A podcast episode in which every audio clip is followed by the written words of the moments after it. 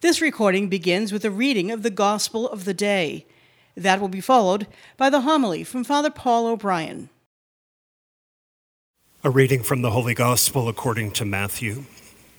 Jesus took Peter, James, and his brother John and led them up a high mountain by themselves, and he was transfigured before them. His face shone like the sun, and his clothes became white as light. And behold, Moses and Elijah appeared to them, conversing with him. Then Peter said to Jesus in reply, Lord, it is good that we are here. If you wish, I will make three tents here one for you, one for Moses, and one for Elijah. While he was still speaking, behold, a bright cloud cast a shadow over them. Then from the cloud came a voice that said, This is my beloved Son, with whom I am well pleased. Listen to him. When the disciples heard this, they fell prostrate and were very much afraid. But Jesus came and touched them, saying, Rise and do not be afraid. And when the disciples raised their eyes, they saw no one else but Jesus alone. As they were coming down from the mountain, Jesus charged them, Do not tell the vision to anyone until the Son of Man has been raised from the dead. The Gospel of the Lord. Today's feast of the Transfiguration of the Lord, which is celebrated every year on August 6th, is one of the most significant in the Church's liturgical year. So much so that when it falls on a Sunday, it supersedes the observance of that Sunday in ordinary time. That should raise the basic question why is this feast so important, not just in the liturgical tradition of the church, but why should the transfiguration of Jesus be so important in our daily Christian lives that we're meant to be living right on ground level? We heard this very same reading, Matthew 17, 1 through 9, on the second Sunday of Lent, five months ago, on March 5th. Let me remind you of some of the things we discussed then and some realities we hopefully received through the graces of the Lent season and the season of Easter that should, in theory, give us a deeper perspective on this reading today. Peter, James, and John, as I believe you know, are an inner circle of Jesus' 12 closest disciples. In the experience of the Transfiguration, Jesus takes Peter, James, and John and leads them up a high mountain by themselves. Jesus is transfigured before them. Peter, James, and John are given a unique vision of Jesus' forms being changed, with his face shining like the sun and his clothes becoming as white as light. The three disciples are now seeing Jesus in his final glory, who he fully is Moses and Elijah, who represent all of God's previous revelation, appear with Jesus. Jesus is the fulfillment of all that has been revealed to humanity by God before this. Moses and Elijah are also associated with the end times. Jesus is the future. Jesus is the end of all reality. Peter wants to prolong this experience, to stay where they are. He's given the gift of being silenced by a bright cloud and its shadows, which I think you know are frequently manifestations of the presence of God in the Old Testament. Then from the cloud, they hear the voice of God the Father This is my beloved Son, with whom I am well pleased. Listen to him. Those are the same words of God the Father at Jesus' baptism in Matthew 3, with the addition of listen to him. When the disciples hear the voice of God the Father, they fall down prostrate and they're very much afraid. That's a common reaction to a theophany, to a manifestation of God that's tangible to human senses. Jesus comes to them, touches them, and tells them, Rise and do not be afraid. They go down the mountain, and Jesus charges them do not tell the vision to anyone until the Son of Man has been raised from the dead. At the beginning of Lent, we talked about that final point. Peter, James, and John, in the experience of the Transfiguration, have received a clear vision of who Jesus is.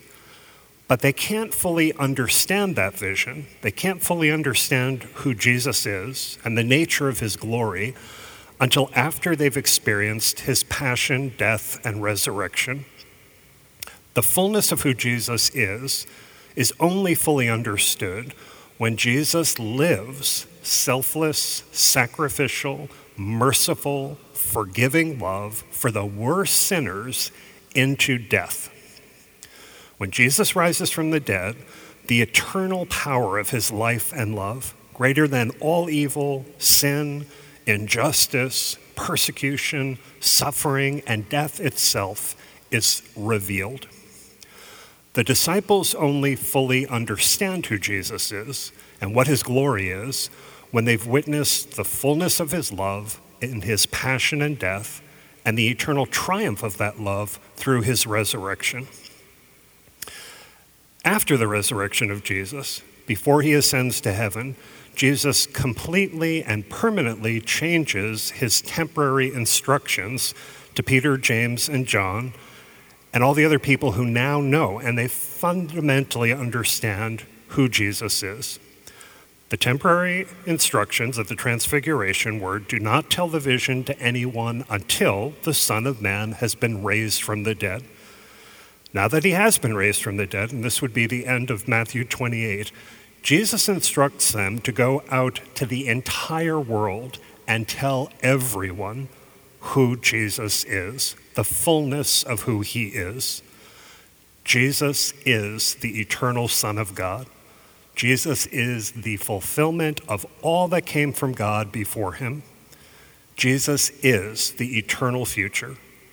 The power of Jesus' life and love, lived in the passion of this world that includes death, leads to eternal life. Do not stay in the place where you're comfortable, even when that comfort comes from the presence of God. Listen to Jesus, get up, do not be afraid, follow Jesus wherever he leads you. Here's one reflection on why this feast should be so important in our daily Christian lives. And I know that many of you share this because I see how authentically you're living as disciples of Jesus in this very real world, in this very real city, with, with all of its very real challenges and troubles. If you and I have this basic belief, the vision that's revealed in the Transfiguration, and the understanding of the passion of living Jesus' love, that leads to his glory now and eternally, we have all we need in this life. The entire rest of life turns out to be the details that unfold from living that truth. If you basically understand the Transfiguration and believe it, which we're about to profess publicly through the Creed, your mission in life is like Peter, James, and John to tell everyone about it. Tell your spouse, tell your children, tell your family, tell your friends, tell your neighbors. Grasp the specifics of the transfiguration and tell those specifics to the person whose spouse has just died. Tell the person whose life is adrift. Tell the person who's lost in sin. Tell the person who's suffering. Tell the person who's hurt you, and tell the person who is living Christian discipleship and deserves your fellowship and your encouragement. I'm going to repeat this on purpose. Especially when people are experiencing the toughest times, tell them Jesus is the Son of God. Jesus is the fulfillment of everything God has ever given this world. Jesus is your eternal future. If you live his love, he will lead you through every passion to new life eternally. Don't stay where you're spiritually comfortable. Listen to Jesus, get up, don't be afraid, and follow him. Tell everyone. You have been listening to Father Paul O'Brien, pastor of St. Patrick Parish in Lawrence, Massachusetts. For more information about the parish and to get involved, please go to stpatrickparish.com or follow us on social media. Thank you for listening.